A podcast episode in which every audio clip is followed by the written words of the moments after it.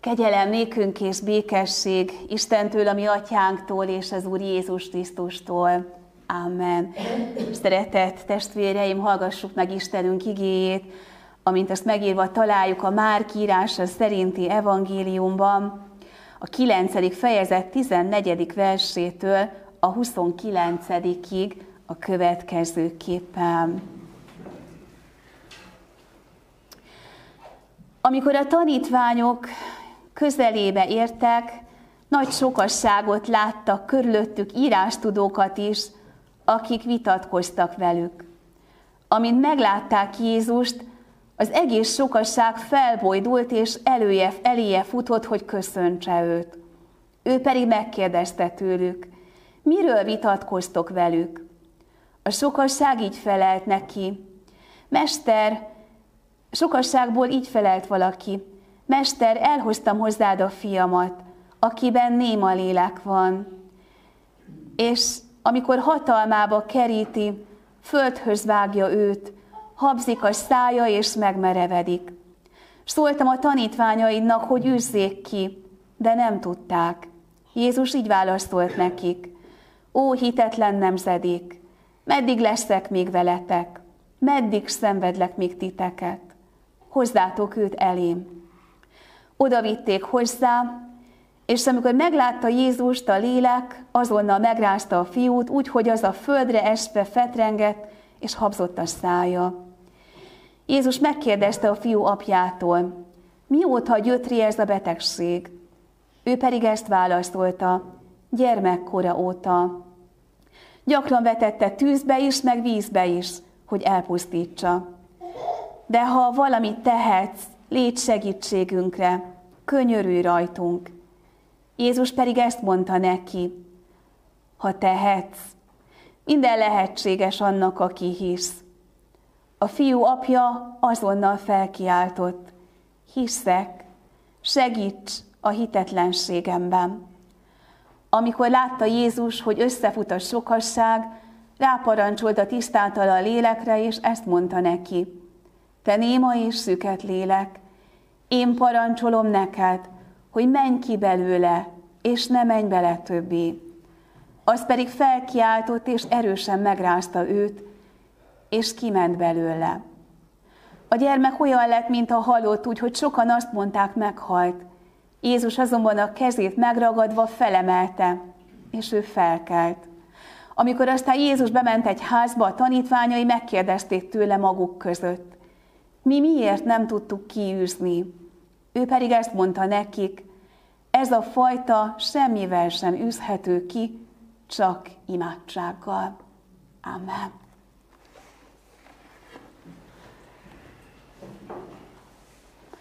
Szeretett testvéreim, az Úr Jézus Krisztusban egy egészen különleges hét első napján vagyunk mi együtt, hiszen sokféle találkozás vár ránk, és azt gondolom, hogy sokféle érzelmi hullámzás is, mert nekünk protestánsoknak nyilván a reformáció ünnepe egy meghatározója ennek a hétnek, október 31-ével, de mégis érzelmi síkon a minden szentek és a halottak napja az, ami eljut egészen az ember szívéig és mélységeig, hiszen nem könnyű nekünk megállni és emlékezni.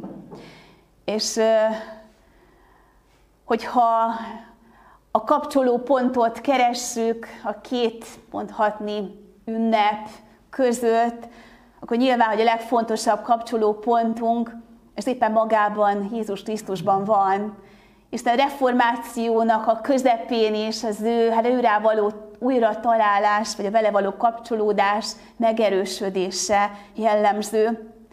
És hát a halottak napján is tulajdonképpen nekem olyan sokat jelentett, amikor annak idején Erdélyben, biztosan tudják a testvérek, hogy, hogy ott nem gyertyát gyújtani mennek ki, hanem világítani.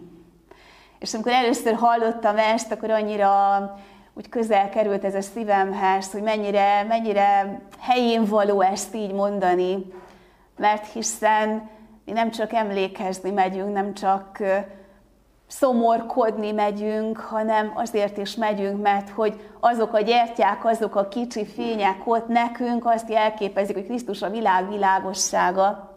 És ilyen formán kapcsolható össze ez a két ünnepünk, amikor a reformáció kapcsán az evangélium világossága újra középpontba került, és megvilágíthatta a mi életünket, és az ige világossága nagyon mélyen bele találhatott az ember életébe, és ez azt gondolom most is ezt jelenti nekünk, és jelentheti ezt.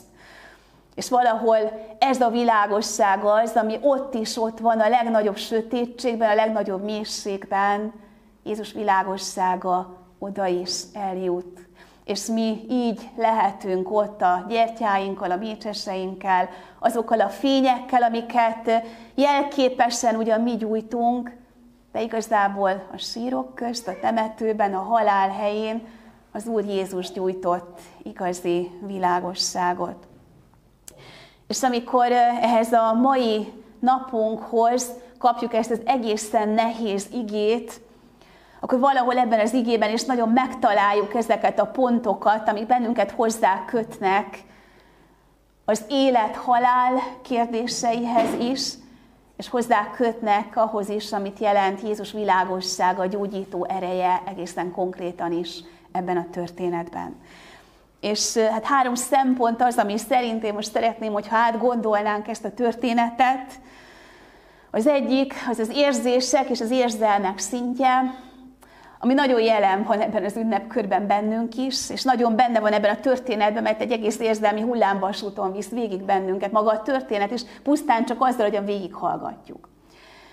Aztán gondolkodhatunk együtt a, a megküzdés kérdésein, ami már egy kicsit a racionálisabb irány, de azért mégiscsak benne vagyunk mi a magunk teljességével, mert a megküzdéseinkben benne vannak a, az átgondolásaink, benne van a hitünk, benne van a mentalitásunk, és nagyon benne van az, hogy mit érzünk, és hogyan vagyunk ebben a világban.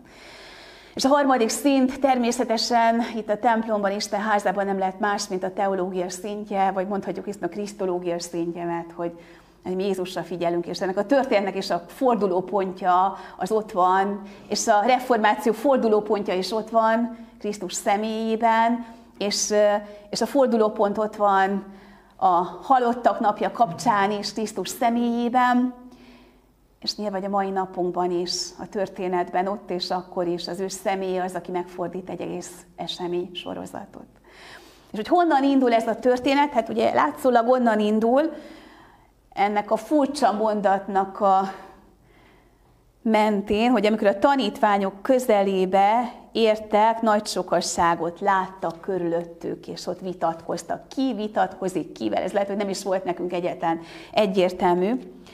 Nos, Jézus Péterrel és Jánossal van a megdicsőülés hegyén, és ott aztán valami egészen különleges dolog történik, hiszen ott találkoznak Illéssel, Mózessel, ott hangzik el az a nagyon klasszikus mondat, hogy jó nekünk itt lenni, és épít, építek egy sátrakat, mondja Péter, és hát maradjunk mi csak itt és nagyon tudunk rezonálni erre, mert hogy amikor az életnek vannak ilyen megszentelt és áldott pillanatai, akkor az ember szívesen ott maradna ezekben a megszentelt pillanatokban, és nem menne vissza a völgybe. És jelképes dolog is ez, hogy ez a hegyen történik, ahol Jézus megdicsőül, fényesség támad, és valahol rámutat megint az Úristen arra, hogy kicsoda az Úr Jézus, és a tanítványokban egy ilyen furcsa érzés születik, félelemmel vegyes tisztelet és szeretet és sokféle dolog, és amikor megérzik, hogy, hogy valóban ennek a Jézusnak mekkora ereje és hatalma van, és hogy nekünk mennyire jó az ő közelében lenni, és valahol egy kicsit úgy elszeparálódni mindentől, ami a világban teher, és fájdalom, és feladat, és kín. És talán mi is szoktunk ilyet érezni az Isten házában, hogy együtt imádkozunk, énekelünk, és hogy leülünk itt egymás mellett, és közben meg az Isten szavát hallgatjuk, és engedjük a magunk szívéhez közel, hogy, hogy olyan, olyan szívesen vagyunk itt, és szeretnénk ezt az érzést úgy nagyon magunkkal vinni, amikor ugye el kell indulnunk ezzel, sokszor a völgyeinkbe. És a tanítványoknak, meg Jézusnak ugye le kell menni a völgybe, és miközben ők fönt átélik ezt a nagyon különleges lelki élményt, azon közben a völgyben egy egészen komoly dráma bontakozik ki, ugyanis a tanítványok maradék csapatához, akik lemaradtak, ír oda Péter, János és Jézus, és tulajdonképpen azzal is szembesülnek, hogy ott, ott valóban ebben a drámában egy óriási vita bontakozik ki, ott vannak a sokasságban a a farizeusok, és ott vannak a sokasságban az írástudók, és ott vannak a tanítványok, és ott van ez a bizonyos édesapa. Az édesapa, aki, aki egy nagyon súlyos terhet cipel, egy nagyon súlyos fájdalmat cipel az életében, hiszen ez egy beteg gyermekének az életének a tanúja. És hogyha az érzelmek mentén gondoljuk végig ezt a történetet, akkor Ugye láthatjuk azt, ahogyan az egyik oldalon az öröm meg a békesség tanítványai találkoznak, a vívódás és a kudarc tanítványaival ott a völgyben. És nem értik ott a vívódás és a kudarc tanítványai, hogy nekik miért nem sikerül segíteni ezen a fiún, és miért nem sikerül segíteni ezen az édesapán. Mert hogy valahol még az emberi rész is annyira ösztönösen arra indít bennünket, hogy odaálljunk a szenvedő mellé. Aztán Krisztus tanítványaként meg még inkább ez bennünk munkálkodik, és ott vannak a tanítványok, akik felhatalmazást kapnak arra, hogy gonosz lelket üzzenek ki, hogy gyógyítsanak, hogy hordozzák az evangéliumot, hogy mint egy kész jelképei, hordozói, képviselői legyenek az Isten országának és akkor átérik azt, hogy ott van ez a helyzet, ők beleállnak ebbe a helyzetbe, és nem sikerül. És nem tudnak segíteni. És hogyha már éltünk át ilyet, reméljük nem sokszor éltünk át ilyet, hogy amikor a mi segítő szándékunk, az valahol kudarcba fulladt, mert nem volt elég az erőnk, vagy nem is tudjuk igazán, mi nem volt elég, csak valahol azt éltük meg, hogy ennek a történetnek nem mi vagyunk azok, akik a megfordítói. És ebbe a helyzetbe érkezik meg Jézus, és számomra annyira felemelő az, ahogyan nézzük meg, hogy kifelé fordul ez a Jézus. Ott vannak az írástudók, akik hát elvárják, hogy Jézus tanítványai ott valamit felmutassanak. Talán csalódott a tömeg, ott van az édesapa maga kétségbeesésével, meg ott vannak a tanítványok a kudarcukkal, és az Úr Jézus nem a beteg gyermek felé fordul első pillanatban, hanem az édesapa felé fordul. Egy költő, Palágyi Lajos megfogalmazza talán valamilyen formán ennek az édesapának az érzéseit. Annál is inkább, mert hogy ő egy olyan gyermeket nevelt, ez a költő, aki szintén süket néma volt, egy kislányt, és ő így ír, én néma lányom, titokzatos szépem, bús idegen a többi lány között, magányos hattyú elzárt tóvízében, bűvös dal, melynek szárnya megtörött fénylős szivárvány könnye közönében, hallgatak tündér, földre száműzött. Te vagy utolsó síró reménységem, a végső bánat, amely ide köt. Idáig a vers, és talán érezzük a megrendítőségét és a vallomásnak a mélységét, egy olyan édesapának a vallomását, aki aki átéli ezt a tehetetlenséget, amit talán ennek a történetnek a, a szereplői is átélnek, és átéli azt, hogy ő látja az ő gyermekének az értékét, az ő életének az értékét, egész más szemekkel, mint hogy talán a környezete látja ezt.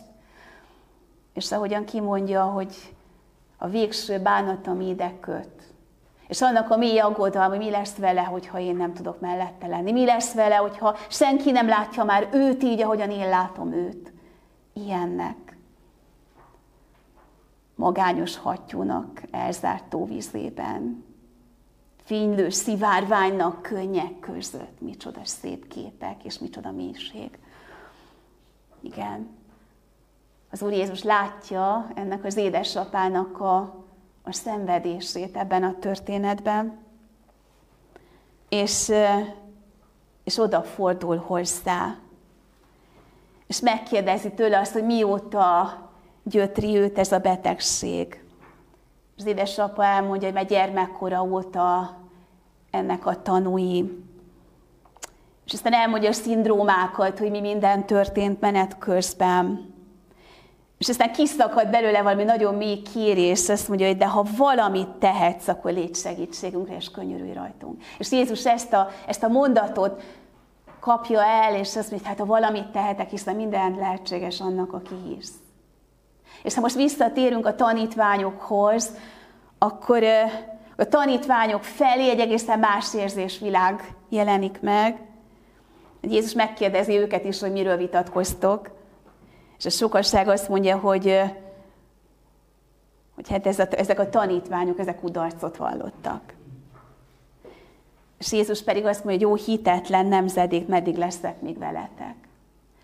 Valahol egy ilyen kicsit elítélő dolog is ez a tanítványok felé. És, és olykor magára is veszi ezt az ember, hogy vajon mi milyen bizonyságtevők vagyunk a magunk helyén, meg a magunk idejében. És ugye mi vagy a reformáció ünnepéhez nagyon közel vagyunk, így magunkat is mérlegre tesszük ilyenkor, hogy vajon mi a mostani tanítványai Krisztusnak, vajon milyen tanúságtevők vagyunk, és hogy mi hogyan vagyunk ez, hogy érzelmileg nagyon tudunk hasonlulni ezekhez a tanítványokhoz, hogy, hogy mi is sokszor érezzük azt, hogy bizonyos dolgokon te nem tudnánk fordítani, mint hogyha nem lenne hozzá elég erőnk. Ugye Reményik Sándornak van egy olyan vers, aminek az a cím, hogy elkéstetek, és hát ez valami olyan drámai vers, amit nem is nagyon szeretnék itt felolvasni, nagyon javaslom, hogy hát otthon azért nézzük ezt meg, mert nagyon hát tükröt állít a mindenkori keresztények felé, és a története az tulajdonképpen az ennek a versnek, hogy annak idején ugye Bart az annak a kornak a nagy teológusra látogatott Erdélybe egy, egy találkozóra, és hát ennek a mentén írta reményik ezt a verset, és ebben, ebben nagyon mélyen megfogalmazza ezt a kritikát, hogy mi protestánsok sokszor megmaradunk a protestálás mellett. Hogy, hogy ilyen örök lázadók vagyunk, de hogy valahol, valahol a hitvalló részben meg olyan gyengének bizonyulunk. És, és elmondja azt, hogy tulajdonképpen az ő hitre jutásában éppen ezért azok az ő előtte élő protestáns generációk itt felsorolja ezt, ö, valahol elveszítették a hitelességüket, mert hogy, mert hogy megragadnak valami, valami etikai, erkölcsi síkon, és valahol a Krisztusi bizonságtétel meg, hogy elveszik az életükből. És így is fogalmazt, hogy hát íme ez volt a ti teológiátok, keveset hisztek, és sokat protestáltok. Mindegy, mindegy, csak protestálni kelljen, fogalmaz a költő.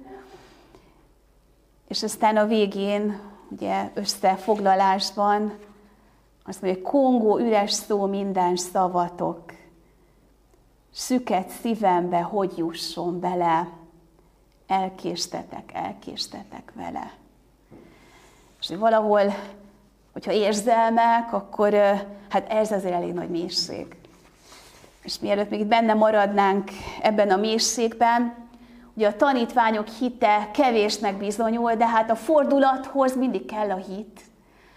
És, és hogy kinek a hite fordítja meg ezt a történetet, tehát pont ennek az édesapának a hite fordít meg mindent. Ennek az édesapának a hite, aki nagyon őszintén, egy ilyen nagyon önreflektív módon kimondja azt, hogy hiszek, és segíts az én hitetlenségemen. És valahol ebben annyira mélyen ott van egy nagyon őszinte vallomás, hogy, hogy én, én akarom a hitem, de hogy valahol ez sincs a kezemben, vagy az is egy olyan kegyelem, amikor én hinni tudok. De hogy valahol ott a döntés bennem, hogy igen, én akarom kinyújtani a kezem ezért. Sokszor el szoktam én is mondani azt, amikor a hittanórákon ott vagyunk együtt, és az legelső hittanórákon beszélgetünk a gyerekekkel, hogy Hát valahol nem olyan szerencsés ez a hittan kifejezés, mert hogy hát mi sokkal inkább szeretnénk, hogyha ez nem csak tan lenne. És, és hogy a hitünkkel olyan nehezen tudunk bánni, mert mi is a mi hitünk. A zsidókhoz írt levélben, ugye Pál Apostol olyan szépen fogalmaz, és hogyha egy ilyen bibliai meghatározását keressük a mi hitünknek, akkor talán ez a legmélyebb megfogalmazás, amikor azt mondja, hogy a reménylett dolgok valósága és a nem látható dolgokról való meggyőződés. A reménylett dolgok valósága és a nem látható dolgokról való meggyőződés. Mert hogy igazából mindenkinek van valami hite, hit nélkül nem lehet élni ebben a világban, de hogy a keresztény hitünk az mégiscsak arról szól, hogy az Úristen ad nekünk egy reménységet az életről. És igen, ez a reménység, ez sokszor elnézést, hogy fogalmazok, ott van a kanyarban. Tehát, hogy még nem látszik innen, ahol mi vagyunk. És, és mégis valami nagyon szilárdan rá tudunk erre állni, vagy rá kell erre állnunk valamire, amit nem tudunk megfogni, ami, ami nem egyértelmű, ami, ami nem ennek a világnak a materiális szintje, és hogy milyen durva dolog ez, mert néha még a materiális szinten sem tudunk olyan nagyon stabilak lenni, akkor hogy lehet valami nem látható, valami reménylet, valami olyan dologban nagyon belekapaszkodni, ami tényleg nagyon képlékenynek tűnik a mi oldalunkról. De mégis mindig, mindig oda jutunk innen, hogy, hogyha megvizsgáljuk ezeket, ami nagyon szilárdnak tűnő emberi alapjainkat, akkor azt látjuk, hogy hát úgy, úgy minden inog ebben a világban, és erről már sokszor beszéltünk, meg gondolkodtunk itt együtt, hogy tulajdonképpen mégiscsak az egyetlen stabilitásunk, ez, ez a reménylet valóság, ez a nem látható meggyőződés, ami mögött nem valami üresség van, hanem ami mögött Jézus Krisztus van. És sokszor nem azon lepődünk meg, hogy, hogy dolgok nem oldódnak meg, vagy nem változnak, hanem azt kell, hogy mondjam, hogy néha azon lepődünk meg, hogy hogy lehet, hogy bizonyos dolgok még mindig léteznek. Ugye? Akkor azt mondjuk a, a Biblia gyönyörű szövegével, hogy, hogy, hogy milyen csoda, hogy még mi vagyunk. Ugye? Mert hányszor volt már az életünkben olyan pillanat, amikor egy hajszáló múlt, hogy, hogy megmaradtunk hogy szeret az Úr, azért nincs még végünk, ugye ez a klasszikus sziges szakasz, amiben jól bele tudunk kapaszkodni, hogy igen. Hogy tulajdonképpen nem az a csoda, hogy milyen stabilitások vannak, vagy maradnak, a csoda az, hogy mi vagyunk még ebben a világban, mindennek ellenére, ami, amit működik sokszor, vagy amit mi generálunk sokszor. És a megküzdésünk szintje, és ez lenne a következő pont, ez éppen erről szól, hogy, hogy a megküzdésünk, az, abban nagyon sok minden benne van, hogy a hitünk az, ami leginkább benne van. 1980-ban a Magyar Rádió egy riportot készített az akkori nagy írókkal, költőkkel, és megkérdezte tőlük azt, hogy mi a hit. És hát Pilinszki Jánoshoz is eljutott ez a kérdés, és ő úgy válaszolt erre a kérdésre, hogy, hogy a vallásokba, meg a felekezetekbe beleszületünk, mondta ő ezt 1980-ban, és azt mondta, hogy a hit viszont a drámai keresés gyümölcse. A drámai keresés gyümölcse. És így tudunk visszakapcsolni ahhoz az édesapához, meg talán a saját életünk hitrejutásához is, hogy, hogy igen, voltak előttünk generációk, és mi is talán többen beleszülettünk valamilyen hitvilágba, rendszerbe, családba, vagy kereszténynek mondott Európába. De hogy ez mégiscsak a hitrejutásunk, amikor valóban a reménylet dolgok valósága és nem látható dolgokról való meggyőződés az szilárd alapunká vált, abban benne lehetett az, hogy volt mögött egy drámai keresés, vagy valami drámája a mi életünknek, amikor, és a drámában nem is a szenvedésre szeretnék most utalni, hanem arra, hogy a drámáinkban ott felteszünk olyan kérdéseket, amiket egyébként nem tennénk fel. Az életünk drámái sokszor pont ebben értékesek, hogy, hogy az átlag életünkben, meg az átlag napjainkon nem teszünk föl magunknak olyan kérdéseket, amik élet-halál kérdések amik arról szólnak, hogy miről szól az életünk, mit adunk tovább, mi marad, meg mi az érték, hogyan neveljünk, mit adjunk oda, ami valóban érték marad a másiknak is, és ami megtartja őt. Sokszor gondolkodunk erről. De hogy valami ilyen dolog ez, hogy van egy drámai keresés. És az az édesebb a drámaian keresi ott és akkor a megoldást az ő fia életére, és megtalálja a Krisztusban, de közben meg megtalálja a hitét. És, és hogy mindig a hitnek a fordulata az, ami tud egy nagy változást hozni, és itt milyen különleges, hogy nem a tanítványok hite, ugye, akik azt mondjuk, hát ők a hivatásos hívők, ugye nekik kell a hitet képviselni, meg vinni. És ott van egy édesapa, aki nagyon őszintén azt mondja, hogy hite, hiszek, segíts az én hitetlenségemben. És, és ezen fordul meg minden, és azt mondja Jézus ennek a néma léleknek, hogy én parancsolom neked, hogy menj ki belőle. És ugye megváltozik ott minden. És nyilván a tanítványokat meg érdekli, hogy Uram, hát mi miért vagyunk ebben kudarcosak, és minket is érdekel sokszor ez, hogy miért nem tudunk hitelesek lenni? Engem mindig azért ragad meg ez a, ez a reményik vers, mert nem is az van bennem, hogy mi protestálunk örökké, mint protestánsok, hanem, hanem mindig az van bennem, hogy jó, de akkor ezt hogy lehetne jobban csinálni, vagy hol a hiba? És akkor Jézus azt mondja, és ez egy nagyon fontos dolog, amiben most így zárásként nagyon jó, hogyha mi magunk is így nagyon belekapaszkodunk, és ezt magunkkal visszük, mert ez egy nagyon mély dolog, amikor azt mondja neki, hogy ez a fajta semmivel nem űzhető ki, csak imádsággal. És hogy amikor a hit meg az imádság, hogy az mennyire-mennyire kéz a kézben kell, hogy járjon. És hogy milyen fontos ez. És talán érdemes erről gondolkodnunk, hogy a mi életünkben mi hogyan vagyunk az imádsággal. Ugye azt mondják, hogy az imádság a lélek lélegzetvétele. És ugye tanítják nekünk az iskolában, hogy mi eldönthetjük azt, hogy nem veszünk levegőt, de hát nem tudunk olyat csinálni, mert hogy az ember önkéntelenül felsóhajt. Vissza tudja tartani sokáig a lélegzetvételét, de hát azért egyszer csak jön az ösztönös lélegzetvétel. És és hogy a hitünknek is van egy ilyen ösztönös lélegzetvétele, és ez az imádság. És hogy ennek az imádságnak óriási ereje van. És ezért aztán lehet nekünk imádkozni, és az zárásként hadd mondjam el az egyik történetét, annak a halottak napjának, amikor Szarvason voltam egy, egy temetésen, egy nagyon közeli szeretett testvérünk temetésén, és ott az ottani lelkész nővel ugyan sétáltunk ki a temetőből, megállt az édesanyja sírja mellett. És hát nyilván én is megálltam ott, és azt mondta nekem, hogy tudod, amikor ide érek, akkor én itt mindig imádkozom. És hát persze, ez természetes dolog, hiszen hogy ne imádkozna. És azt mondja, imádkozom, és hálát adok az életéért. És valahol ez milyen nagy dolog, annyira megragadott engem, hogy én úgy állok meg ott, hogy én hálát adok az életért.